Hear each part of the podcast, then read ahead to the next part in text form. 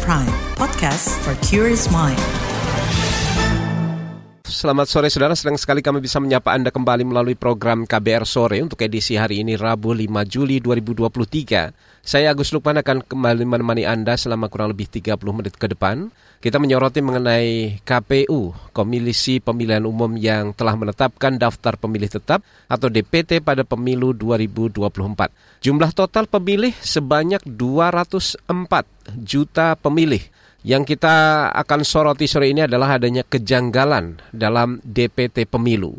Salah satu kejanggalan ada pada jumlah pemilih di luar negeri yang disebut hanya 1,7 juta orang.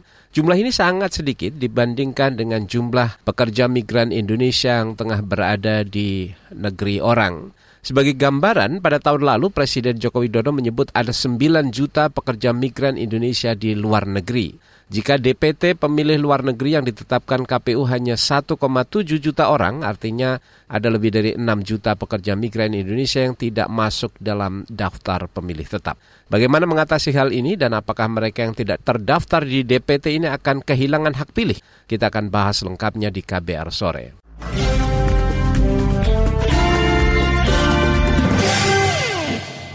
Saudara, Ketua Komisi Pemilihan Umum KPU RI Hasim Asyari menyebut jumlah pemilih total di daftar pemilih tetap mencapai 204 juta orang. Dari jumlah itu, 1,7 juta di antaranya merupakan pemilih yang ada di luar negeri. Mereka berada di 128 negara perwakilan.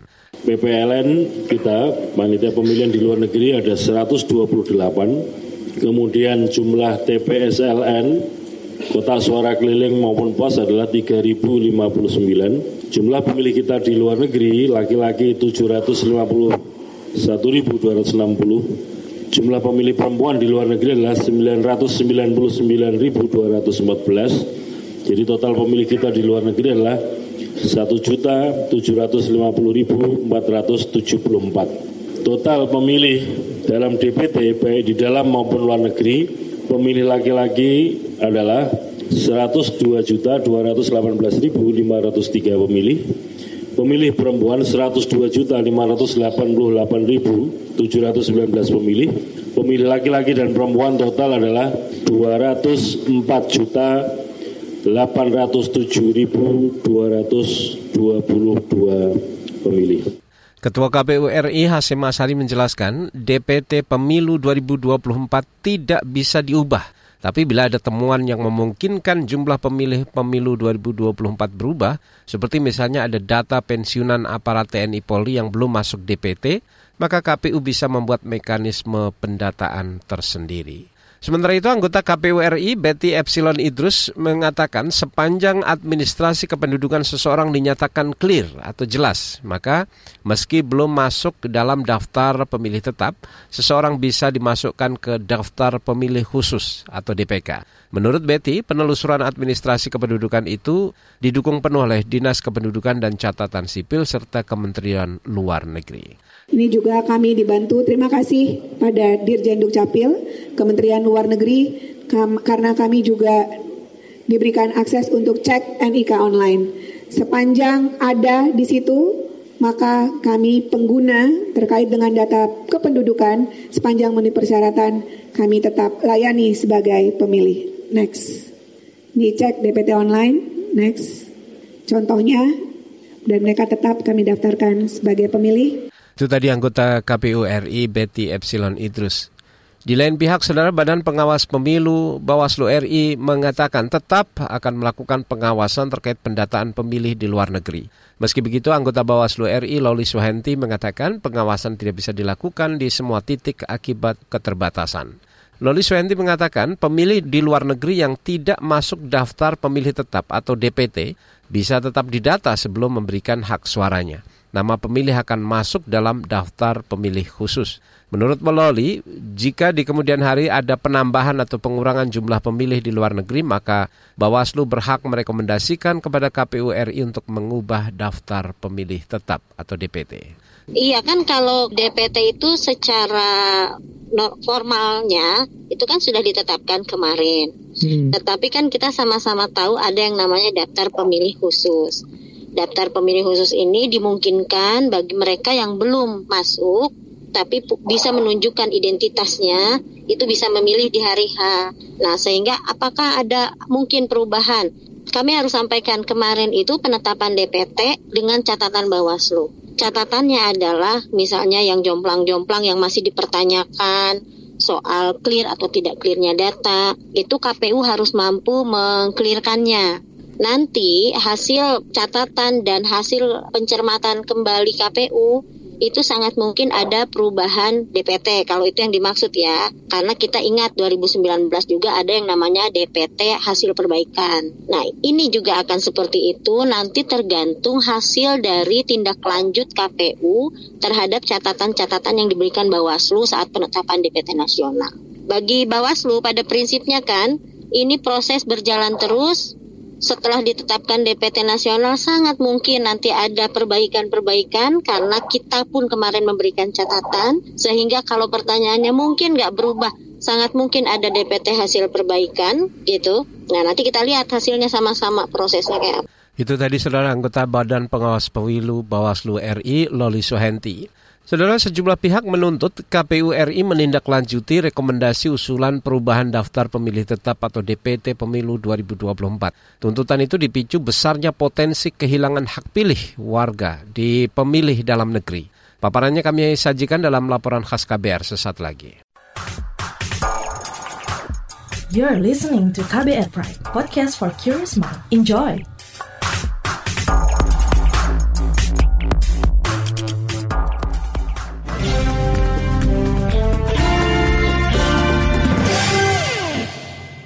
Sejumlah masalah masih ditemukan dalam daftar pemilih tetap pemilu 2024. Antara lain soal belum semua pemilih masuk DPT. Akibatnya ada sebagian pemilih yang berpotensi kehilangan hak pilihnya. Lalu bagaimana solusinya? Simak laporan khas KBR yang disusun jurnalis KBR Khairun Nisa berikut ini.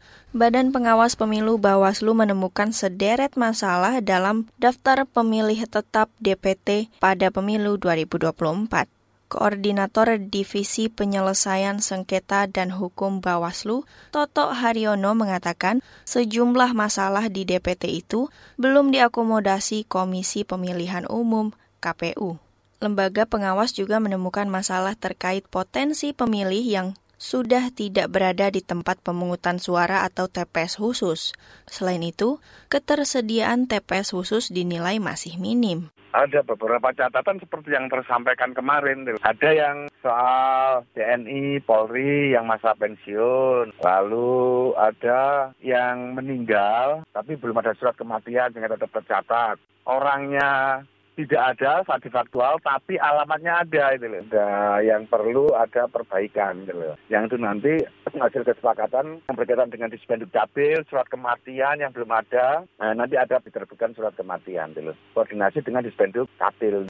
Masalah lain yang ditemukan adalah ada 4 juta orang pemilih yang berpotensi tidak bisa mencoblos lantaran belum memiliki KTP elektronik. Toto meminta KPU lebih cermat dalam memastikan kebenaran data pemilih berdasarkan hasil temuan Bawaslu dan menindaklanjuti sesuai undang-undang. Bawaslu juga mendorong KPU berkoordinasi dengan Kementerian Dalam Negeri untuk pencocokan data. Kritik soal DPT juga disampaikan Perkumpulan untuk Pemilu dan Demokrasi Perludem. Peneliti Perludem Fadli Ramadhanil mengatakan KPU harus memperbaiki DPT agar data pemilih yang terdaftar lebih akurat.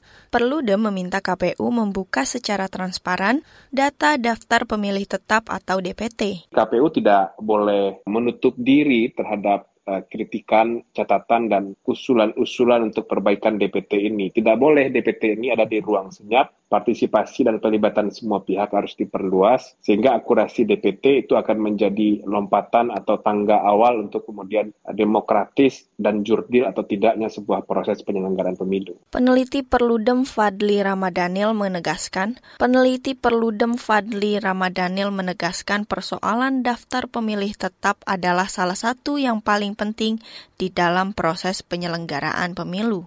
Sebab kata dia, DPT merupakan basis yang mencetak logistik terutama surat suara. Sehingga akurasi, kemutahiran, dan akuntabilitas data terjamin. Fadli menyebut catatan yang disampaikan oleh Bawaslu harus segera dituntaskan. Hal senada disampaikan Komisi Bidang Pemilu DPR. Anggota Komisi Pemilu DPR, Mardani Alisera, meminta KPU segera memperbaiki temuan Bawaslu soal DPT. Menurutnya, KPU harus membuktikan benar atau tidak temuan itu, serta mengakomodasi sejumlah persoalan yang muncul. Temuan Bawaslu perlu ditindaklanjuti oleh KPU. Daftar pemilih tetap yang bermasalah bisa menurunkan kualitas pemilu. KPU harus terbuka, transparan, dan memberikan akses kepada lembaga yang memang sudah terakreditasi untuk bantu dan memperbaiki kualitas DPT eh, 2024. KPU tidak boleh bermain-main dengan DPT, itu perlu untuk diperhatikan dengan seksama oleh seluruh elemen bangsa. Anggota Komisi Pemilu DPR Mardani Alisera menambahkan, jika persoalan ini tidak ditindaklanjuti, maka akan berpengaruh kepada anggaran pemilu 2024. Sebab jumlah DPT pemilu akan menentukan anggaran yang harus dikeluarkan KPU. Sementara itu, Kementerian Dalam Negeri menyatakan telah memberikan akses data pemilih kepada KPU untuk menyusun DPT. Dirijen Kependudukan dan Pencatatan Sipil Dukcap di Kemendagri, Teguh Setiabudi mengatakan bakal terus berkoordinasi jika ditemukan masalah data penduduk di kemudian hari. Kita sudah berikan aksesnya dan itu bisa digunakan oleh KPU dan KPUD dan kami juga terus berikan updating data-data yang kemarin dan kami juga sudah menyampaikan kemarin berbagai hal yang diminta oleh KPU RI untuk verifikasi data. Merespon temuan Bawaslu dan sejumlah kritik soal DPT, anggota KPU Betty Epsilon menegaskan DPT yang ditetapkan sudah final. KPU telah menentukan DPT pemilu 2024 sebanyak 200-an juta orang pada pekan lalu. Jumlah tersebut merupakan gabungan dari warga yang berada di dalam maupun di luar negeri. Pada pemilu 2024, terdapat lima provinsi dengan jumlah pemilih terbanyak, yakni Jawa Barat, Jawa Timur, Jawa Tengah, Sumatera, dan Banten. Demikian laporan khas KBR, saya Hoirunisa. Dan saudara informasi lain, akan kami hadirkan mengenai sedikitnya jumlah pemilih di luar negeri yang ada di daftar pemilih tetap DPT mendapat sorotan dari Badan Perlindungan Pekerja Migran Indonesia atau BP2MI. Apa catatan dari BP2MI? Kami hadirkan informasinya sesaat lagi tetaplah di KBR sore. You're listening to KBR Pride, podcast for curious mind. Enjoy!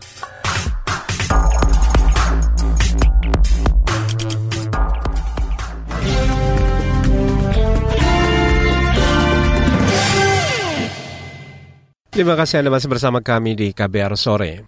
Badan Perlindungan Pekerja Migran Indonesia atau BP2MI mempertanyakan jumlah pemilih yang tercatat di daftar pemilih tetap atau DPT luar negeri untuk pemilu 2024. Komisi Pemilu, Komisi Pemilihan Umum atau KPU RI sebelumnya menetapkan DPT luar negeri sebanyak 1,7 juta pemilih.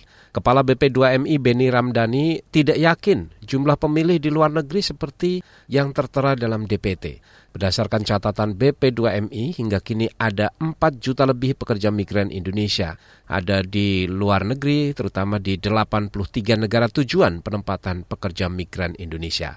Paling banyak dituju adalah Malaysia, Singapura, Taiwan, Korea Selatan, hingga Timur Tengah. Gini ya, intinya KPU harus benar-benar lah memastikan apakah jumlah pemilih kita di luar negeri itu 1,5 sebagaimana yang sudah ditetapkan ya.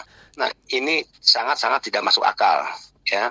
Saya juga tidak tahu ya apakah uh, data itu berbasis apa misalnya.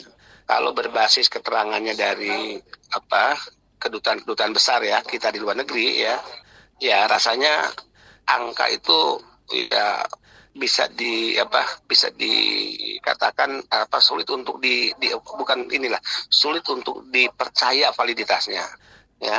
Sulit untuk dipercaya. Karena kalau mau ditanyakan secara jujur misalnya tanya aja lah ke, ke, ke duta besar Malaysia kan itu kan? Nah, berapa sih orang Indonesia yang ada di luar negeri di Malaysia? Selama ini kan beredar informasi sekitar 2 jutaan itu baru Malaysia kan? Baik yang maupun tidak resmi itu baru Malaysia lah jadi sesungguhnya orang Indonesia yang di luar negeri itu bisa dipastikan lebih dari sebagaimana hak suara yang ditetapkan DPT luar negerinya oleh KPU. Kepala BP2MI Beni Ramdhani menilai KPU terkesan terburu-buru dalam menetapkan jumlah DPT untuk pemilih di luar negeri. Seharusnya KPU berkoordinasi dengan pihak-pihak terkait lebih dulu agar bisa memperoleh data yang lebih akurat. Beni juga menantang KPU untuk mencocokkan data jumlah pemilih di luar negeri dengan data yang dimiliki BP2MI, khususnya pada pekerja migran Indonesia. Kalau di BP2MI misalnya, ya kita kan berbasis pada apa yang dijelaskan tahun 2017 oleh World Bank ya, bahwa ada 9 juta orang Indonesia yang bekerja di luar negeri, walaupun yang tercatat resmi itu kan hanya 4,7 kan. Nah, tentu ya ini ya butuh semua pihak untuk duduk bersama lah, memastikan jumlah orang Indonesia yang bekerja di luar negeri itu berapa dan berapa yang memiliki hak suara untuk ikut terlibat dalam pemilu 2024 dan dinyatakan dalam DPT ya oleh KPU misalnya itu penting. Menurut saya ya mungkin KPU terlalu terburu-buru lah itu saja penilaian saya. Intinya saya tidak terlalu yakin lah kalau orang Indonesia yang di luar negeri yang memiliki hak suara itu hanya 1,5 juta. Yang disampaikan oleh Partai Buruh tentu belum tentu juga benar. Tapi saya juga tidak percaya jika hak pilih warga negara Indonesia di luar negeri itu hanya 1,5 sebagaimana ditetapkan oleh KPU. Itu tadi Kepala Badan Perlindungan Pekerja Migran Indonesia BP2MI Beni Ramdhani. Sementara itu, saudara Partai Buruh juga menyoroti terlalu sedikitnya jumlah pemilih di luar negeri yang tercantum dalam DPT dibandingkan dengan jumlah pekerja migran Indonesia di berbagai negara. Ketua Badan Pemenangan Pemilu Partai Buruh Ilham Syah mendesak KPU RI berkoordinasi ulang dengan Kementerian Luar Negeri, terutama kedutaan besar di negara-negara yang menjadi lokasi penempatan pekerja migran Indonesia. Badan Perlindungan Pekerja Migran Indonesia dari data yang dia keluarkan ada 4,3 juta orang. Nah, kalau seandainya KPU mengatakan hanya 1,7 juta data pemilih luar negeri, itu kan ada selisih 2,6 juta. Jadi bukan data yang kita ngada-ngada loh Mbak, itu data yang dikeluarkan oleh BP2MI. Kalau seandainya data yang pernah dikeluarkan oleh World Bank, dia mengatakan bahwa ada 9 tak tenaga kerja Indonesia di luar. Mungkin ini termasuk juga tenaga kerja yang dokumennya apa yang tidak ada dokumen mungkin ada yang dokumennya sudah mati.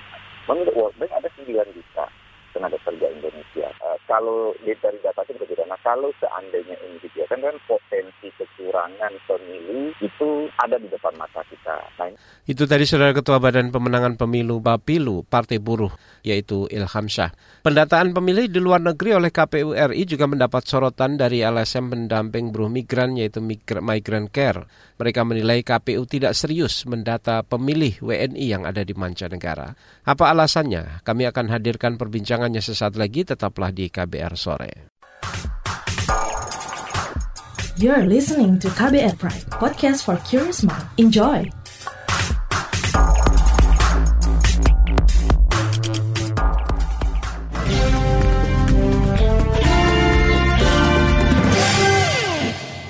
Saudara kita berada di bagian akhir KBR sore untuk hari ini. Jumlah pemilih pada pemilu 2024 yang ada di luar negeri dinilai tidak sesuai dengan kenyataan. LSM Advokasi Buruh Migran Migrant Care khawatir penetapan daftar pemilih tetap atau DPT pemilih luar negeri yang sangat sedikit membuka celah kecurangan. Berikut perpetikan wawancara jurnalis KBR Astri Septiani dengan Direktur Eksekutif LSM Migrant Care Wahyu Susilo.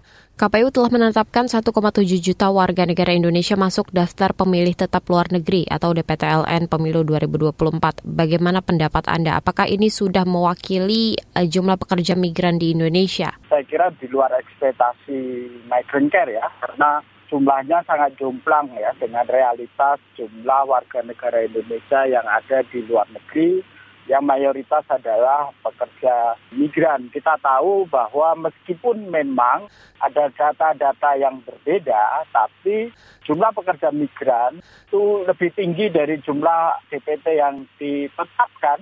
Sangat timpang kalau kita pakai datanya World Bank yang katanya ada 9 juta eh, pekerja migran Indonesia di luar negeri. Kalau pakai datanya BP2MI itu sekitar 4,4 juta, itu juga belum ada separuhnya. Kalau datanya Kemlu dan datanya Kemenaker 6,5 juta itu juga selisihnya masih banyak. Nah ini ini ini menjadi soal dan saya kira ini makin memperlihatkan ketidakseriusan dalam proses pendataan ya, sehingga hak-hak politik warga negara Indonesia yang ada di luar negeri dalam pemilu ini jelas terancam.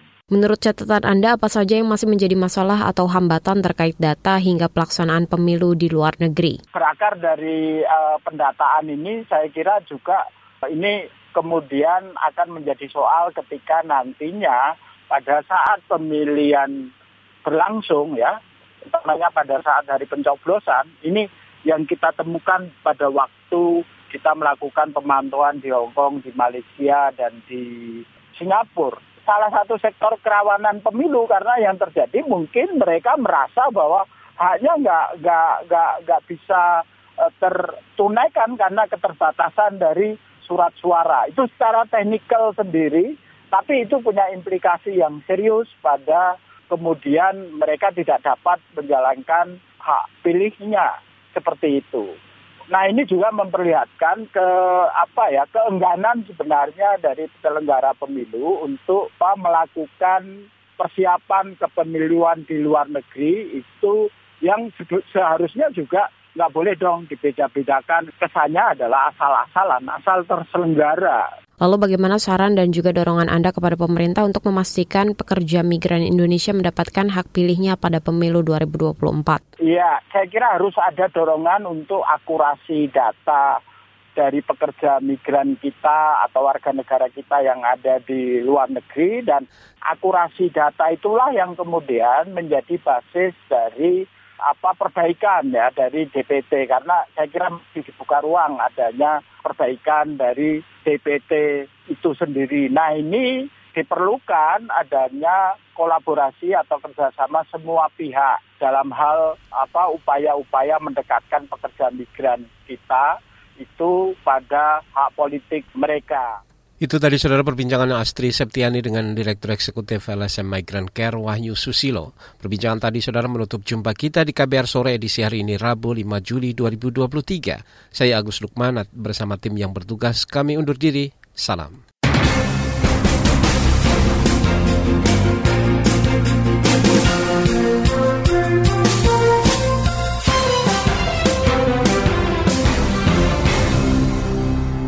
KBR Prime, cara asik mendengar berita. KBR Prime, podcast for curious mind.